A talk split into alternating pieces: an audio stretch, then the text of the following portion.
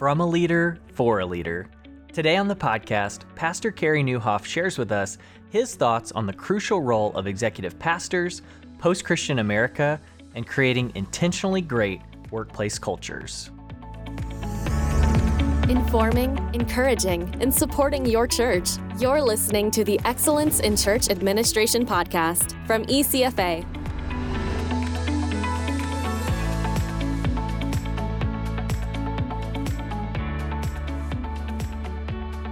Hey everyone, this is Michael Martin, and welcome back to another Excellence in Church Administration podcast. Well, today we get to listen into an insightful conversation that our very own Warren Bird has with pastor, speaker, podcast host, blogger Carey Nieuwhof.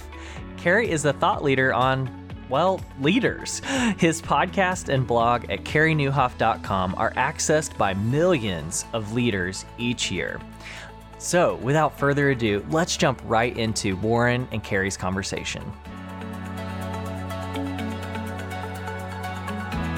Before we talk about some of the disruptive trends you've noticed in 2019, let me get your take on executive pastors. Sure. We're recording this just before your keynote at the 2019 Ex Pastor Conference, and ex pastor is shorthand for executive pastors. Right, not, not former pastors. Yes, not former pastor, yeah. Uh, uh, I know many XPs are yeah. fans of your podcast. What do you love about XPs that prompted you to accept the invitation to speak here? Well, us visionaries are doomed without them, I'll tell you that. so, in Les McKeown's sort of worldview, I'm a visionary. And a really great XP will have some currency with, with vision, but they're really, uh, they're going to be the operators. They're going to be the people who, like, I can turn your dream into a reality. It's Paul Allen, Bill Gates, right? You need you need those people because there's an awful lot. It's rare to find a leader who who is really really good at vision, like off the charts and also a really good implementer. And I would I wouldn't say I'm really great at vision, but that would be my my key strength. And I struggle in operation. And I think for a lot of us who are in that lead seat, which is where I've spent most of the last 25, well, all of the last 25 years in the lead seat, uh, founding pastor now, but then leading my own company it's like I know what needs to be done, but please don't ask me to do it. But, yet you were an attorney by background before yeah, yeah, that, yeah. and which me, which suggests nuts and bolts and details. When, you know, how did you discover? That's a good question. Yeah, so I was on the courtroom side. I I was in the one year I spent in law. I was in court almost every day, and details matter a little bit, but not really.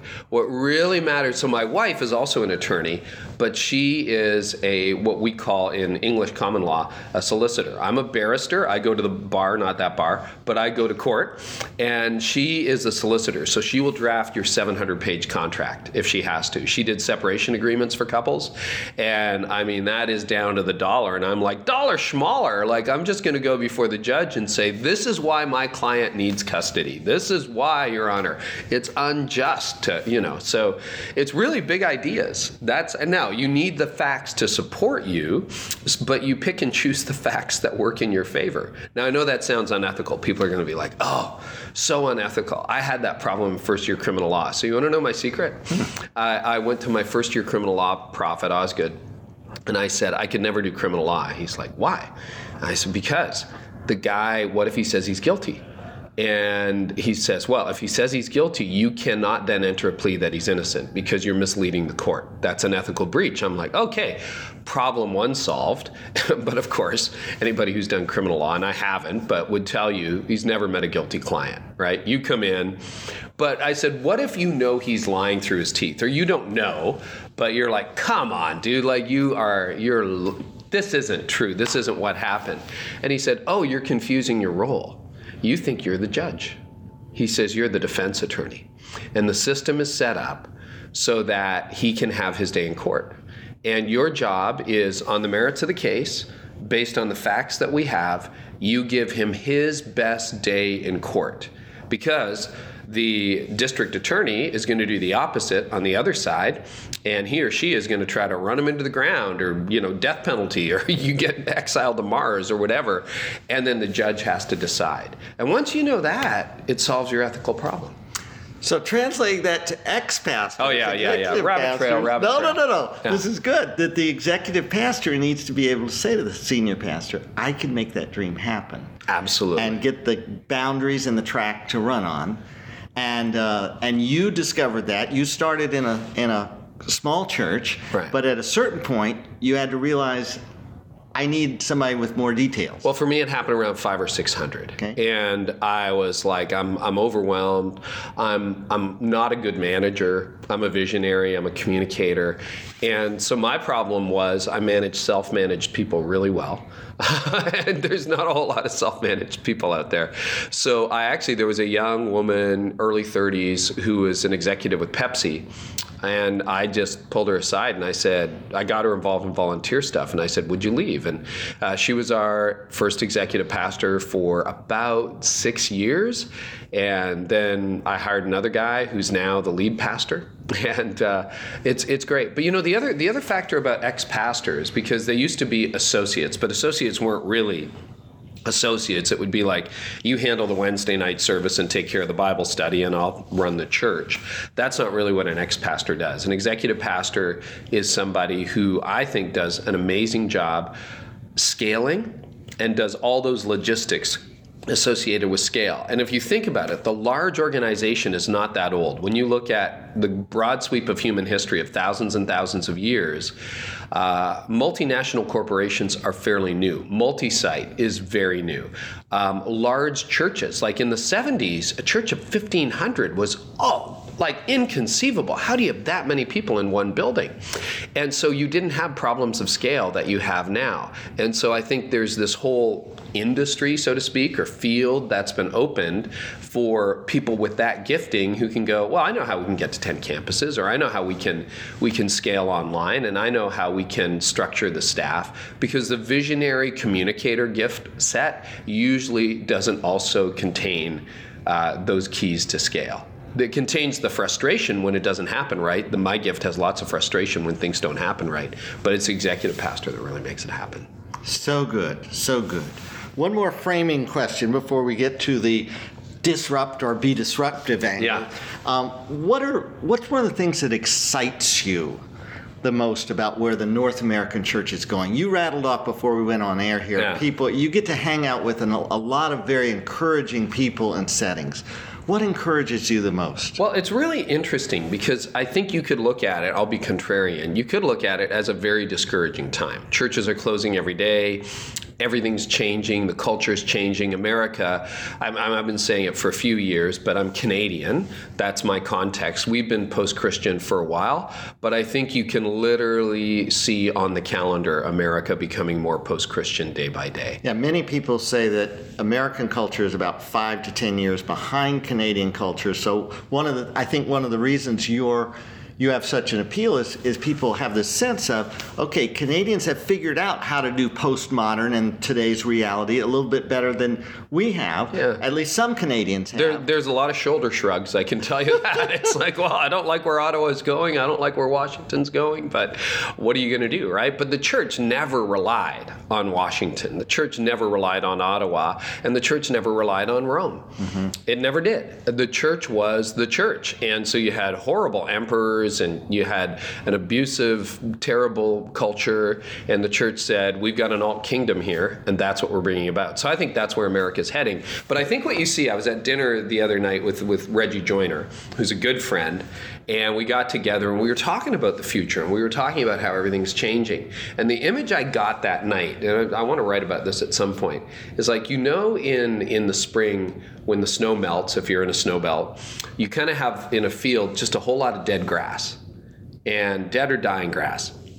And I think that's what the church feels like right now. But you also have, when the sun starts to warm up, the temperature goes up, all these little green shoots that start to pop up through the dead grass.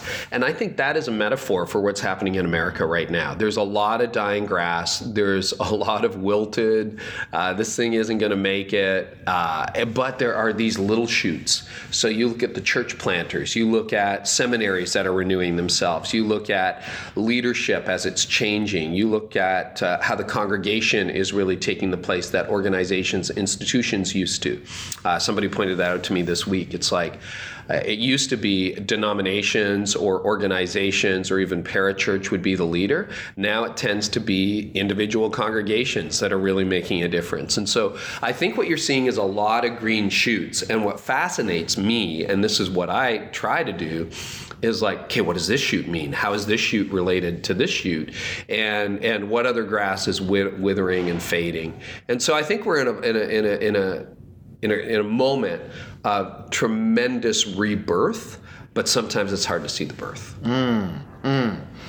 And what grabs people just as much is the opposite side the blogs like your five disruptive church trends that will rule 2019 uh, and I loved your introductory statement that leaders who fail to navigate the disruptive trends happening in our culture won't be left with much to lead. So I want to start with your fifth trend. You will no longer be able to get away with a bad workplace culture. So, first, maybe give a quick summary to anyone who, gasp, didn't read the blog. Mm-hmm. What, what do you mean by a bad workplace culture? Well, it's fascinating because we have a couple of cultural trends happening right now where uh, a few things. Number one, the Me Too movement, which in many ways was very, very healthy. It just called out behaviors that should never have been present in the kingdom of God, let alone the world, but certainly the kingdom of God. Uh, and we're not not exactly past that, but I think it's redefined what's acceptable, what's not acceptable. And yes, it has its excesses, and yes, it can be punitive at times. But overall, if you're living a life according to Galatians 5, you're not going to have a problem with the Me Too movement. Like you're just not. You're you're just not. You're not. So I think that's been really helpful. The other the other thing that's fascinating me and I'm thinking about it more and more all the time is how the workplace is changing. So 15 years ago, the biggest question is can this person be part-time? Let's say they want to be a parent at home with their kids, and that was the big dilemma at work is like can this person be a part-time employee? It's like, well, I guess you could do this part-time. And then it was like can they work from home one day a week or remember telework? Can they do that? Well, now the gig economy is going to be a major, like 50% of the economy within a few years. I read a survey that said 72% of Gen Z want to work for themselves. Uh, in my experience, most of my team's millennial. I'm the very top end of Gen X, but most of my team's millennial. And I believe for years that millennials don't work for you, they work for themselves. So even if they're full time employees at your company, your church, your organization, they work, they see like, I'm me, man. Right now, I'm lending myself to you. If you keep me engaged, if you keep me interested, I might be here for five years. And if you get boring, I'm moving on. And a lot of the moonlight, they have other things that they do. Every, you know, young young adults, young leaders, they have their own personal brand, they have their own blog, they have their own social account. So it's like, wow, that has changed a lot. So we've been saying for for a long time that 40 years at one company and the gold watch is dead, but it's changed even far more fundamentally than that. And so I think your secret sauce as a leader, and this gets to the positive thing, and something I've been spending a lot of time on in the last six, seven years, is you have to create an intentionally great culture. Because as, as other leaders have said, uh, people don't quit companies, they quit bosses. And I also believe they quit bad cultures. So when the culture is stale, when you live in cubicle world and it killed your soul, when there's laziness or lack of accountability or where there's there's a really low sense of mission, that's a problem. And what I had to realize, particularly when I moved out of the lead pastor seat into founding pastor, and then I started my own company and it really became a thing with the blog and the podcast. Now I have five staff and the whole deal. I just like it was different than being the church because the church's mission is eternal. It's been around for 2,000 years. It'll be around long after you and I are gone. So we, you know, the, the church's mission was different. But when I'm starting my own company, Carey Nieuwhof Communications, this idea that like nobody wants to work for me. Like, I am not a, a, sufficient enough cause for someone else to roll out of bed and say, I'm giving my life to this. And I really, really believe that. And pay can't solve that. Yes, you need to pay well, but you know, people have left two hundred thousand dollar a year jobs because they hate it and because they don't like the leader and they don't like the culture. And so, I think one of my jobs is cultural architect. I think I have to create a culture that's compelling, that's fascinating. And so, I've worked really hard with my team on on mission, vision, and values. So for my, you know, our church is to create a church that unchurched people love to attend, and Jeff Brodie's leading that now. My company the, the mission, I'm like, what is going to make my team roll out of bed and go, yes, I get to do this? Our goal is to help people thrive in life and leadership. And that's what we do. We produce resources that help people thrive spiritually, personally, and professionally. And then we've got values like pursue health? Am I living in a way today that will help me thrive tomorrow? Err on the side of generosity. Am I living and leading generously? Surprise and amaze. Have I done what's expected and gone beyond?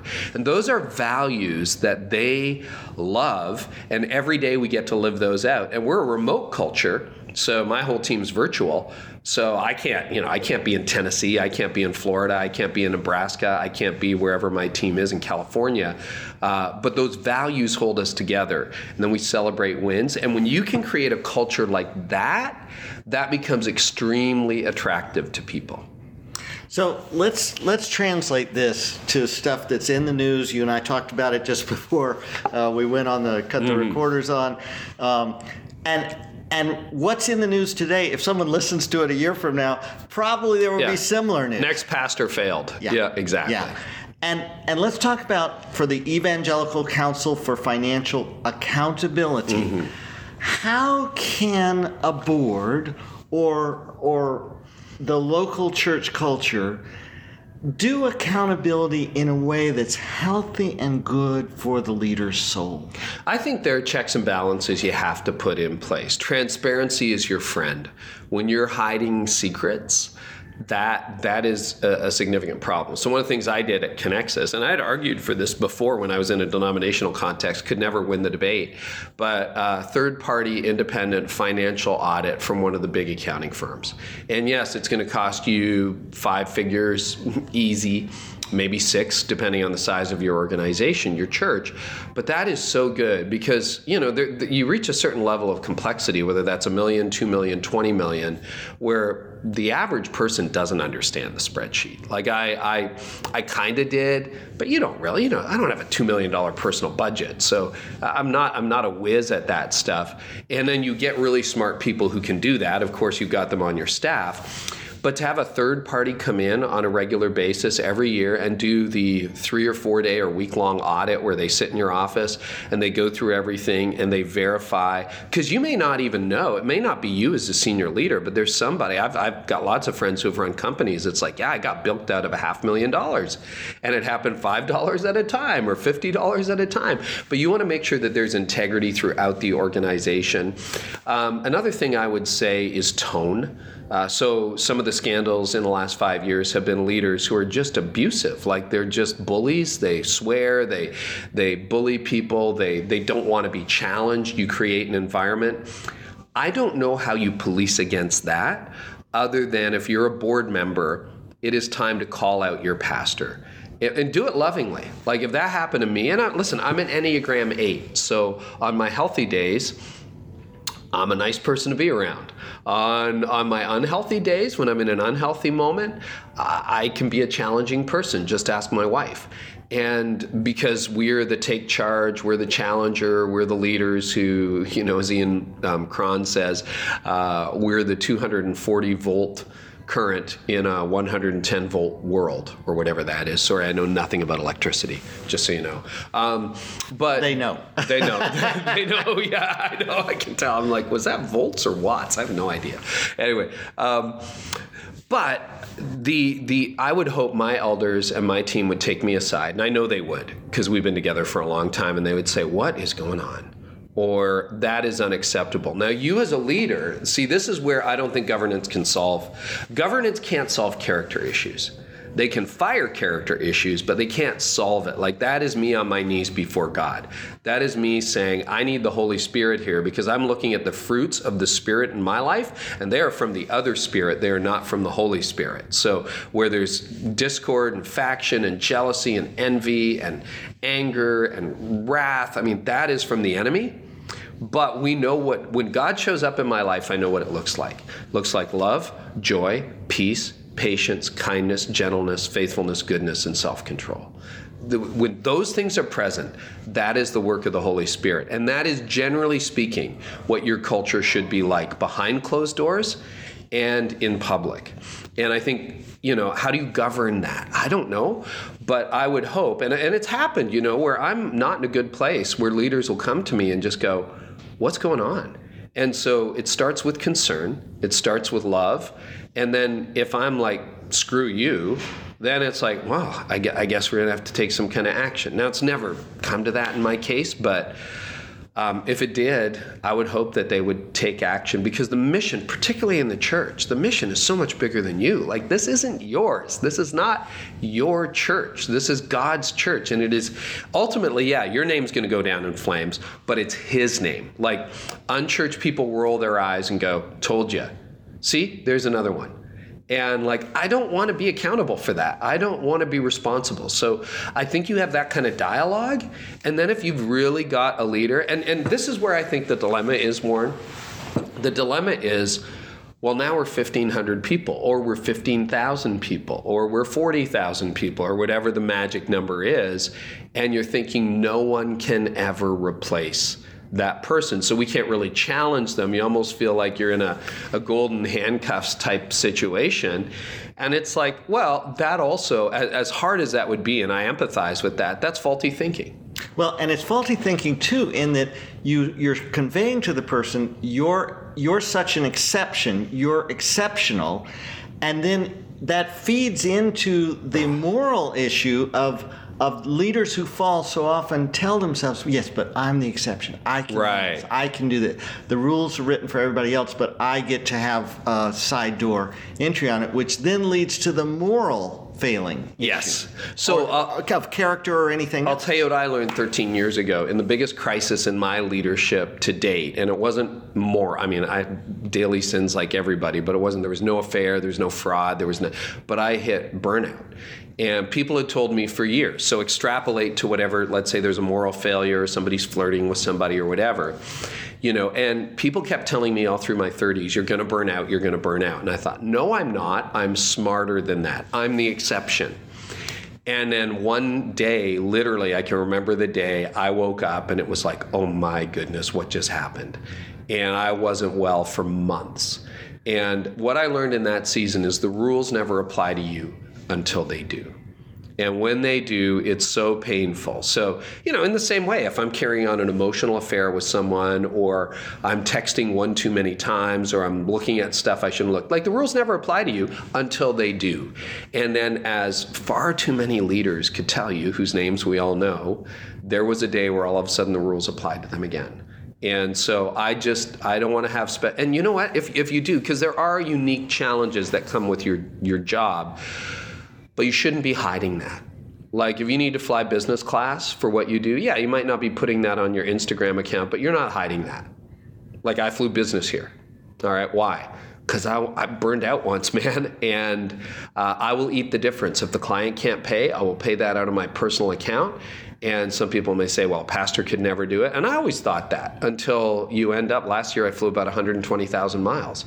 When you fly that many miles, and that's a measurable percentage of your life, and you have a responsibility to you know be present at this event i'm speaking at in an hour and then i want to be present for my wife when i get home and i want to preach a really good message so is that justification i don't know whether that's justification but at least it's not secret right right do you know what i mean well, hey, we don't want to cut this short as Carey and Warren continue to flesh out pastor accountability from the board and being able to take criticism when it comes. But part two of Warren and Carey's conversation is coming in the next episode, releasing in just two weeks, so you don't want to miss it. Thank you so much for listening. If you like what you hear, we'd love and greatly appreciate you rating our podcast on iTunes or wherever you get your podcasts. Blessings on your leadership, and we look forward to being with you again soon for another Excellence in Church Administration podcast.